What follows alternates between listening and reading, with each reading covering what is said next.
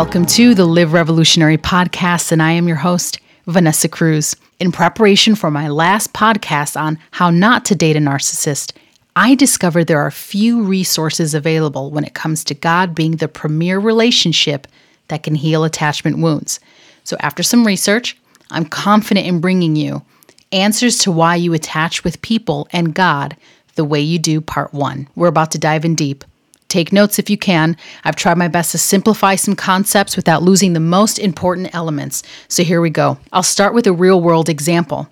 Every day, my one year old knows that after we wake up, we're going to head downstairs and mom's going to start cooking. Once Zachy started walking, he went from playing on a mat on the floor next to me to playing around the kitchen. Then I noticed he started to feel even more confident to play with toys in the living room while I cooked. But after some time, I noticed he would return and want to be picked up. This is called the circle of attachment, and it's characterized by four foundational principles. It's these principles or behaviors in tandem with your primary caregiver that ultimately contributes to your future attachment style.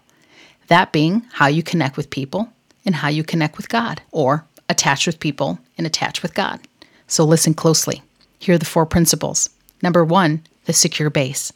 Number two, exploration. Number three, attachment behaviors, which are signaling and proximity seeking. And number four, safe haven. So let's talk about the secure base. An identifying characteristic of the secure base is that a child is confident their caregiver is, keyword, available as they move away from them and explore the world. Was your caregiver consistently available when you were a child and exploring? Were they supportive and encouraging in your exploratory behaviors, or were they preoccupied, present but not very active? Were they dismissive, not very in tune at all? Or worse, were you scared of your caregiver? Were they verbally, emotionally, or physically abusive? Having a secure base means you were able to develop a sense of confidence to be able to venture out into the world, knowing your caregiver is available when you need them.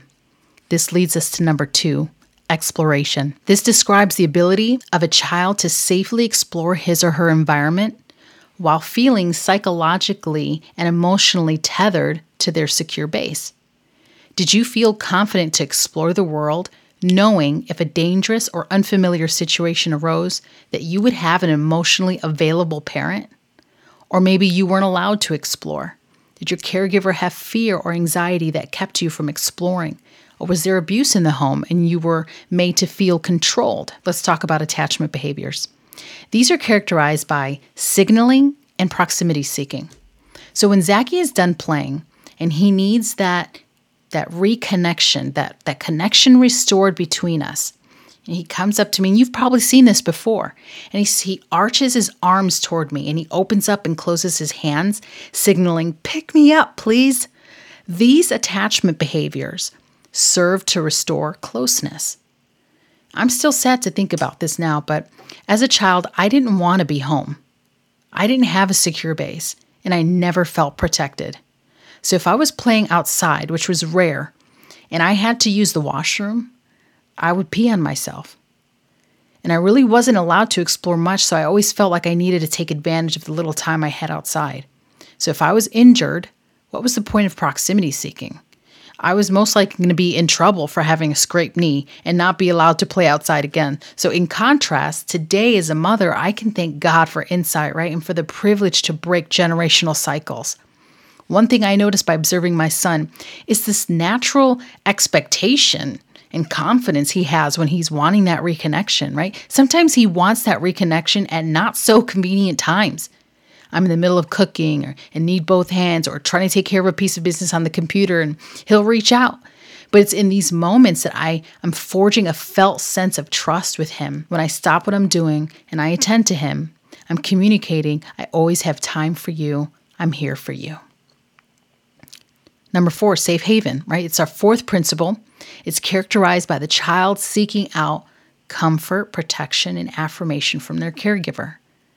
They perceive their caregiver as a place of safety. For instance, when we're around a new group of people, I notice how my son will instinctively move closer to my husband and I, right? Or if a loud car goes by, he'll run in my direction. If you've been paying attention, you will have noticed that this foundation of emotional trust, this circle of attachment, its behaviors and experiences, they ultimately lay down a framework and expectation for the most significant relationship in your life. And that is your relationship with God, our central attachment figure. So it's no wonder when we hear folks struggling to embrace the idea that God hears their prayers or to believe that God is actively moving in their life or struggling with the idea that God is with you and for you, that He is available to you. Perhaps it's because you didn't have a felt sense of having a secure base with your caregiver, a sense of trust.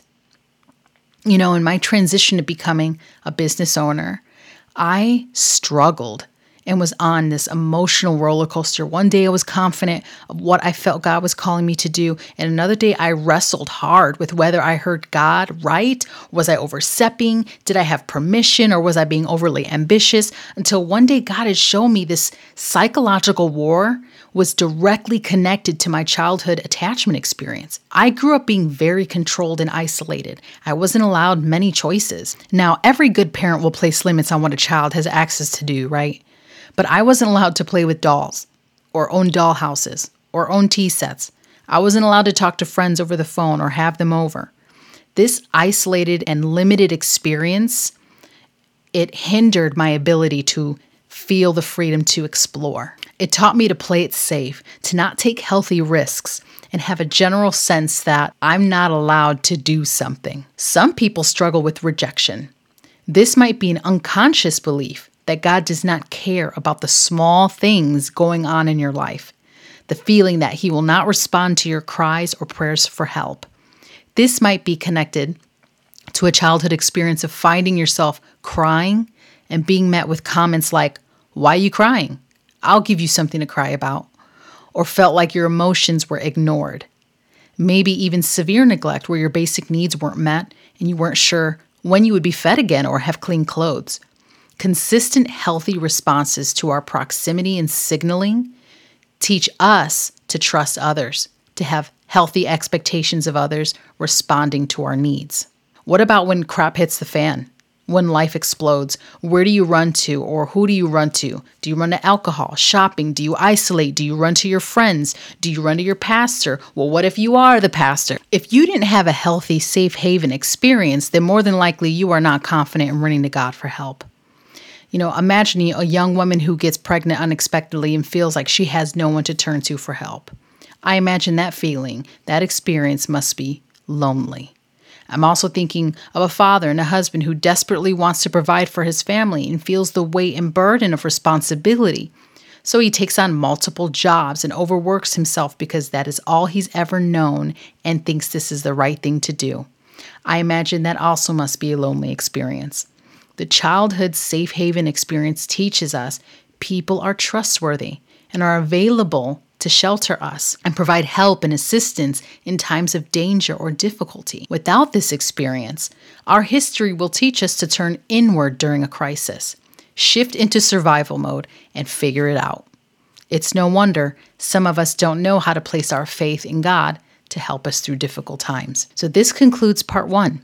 The foundation is set. We've covered what makes up a circle of attachment, how each experience is characterized, and how it could potentially impact your relationship with God. Only you know the nuances of your relationship with God that feel like a disconnect. Today's episode was created to help you assess your relationship with God and pinpoint where the root of that disconnect might be coming from. Part two will deliver God's heart behind the circle of attachment. I mean, Bowlby, the founder of attachment theory, only discovered what God put into place centuries ago. We will discover together how God provides a solution to every broken, dysfunctional childhood experience we could ever have. I deliver this to you with such joy in my heart, knowing and being able to confidently reiterate that Jesus is the remedy. Well, that's all for now. If you've enjoyed this podcast, make sure to rate, review, and subscribe. Do you reside in Illinois? I just launched the Remedy Counseling Practice. Our mission is to provide counseling from a clinical yet biblical worldview. You can learn more at theremedycounseling.com. And remember, to think, feel, and live revolutionary.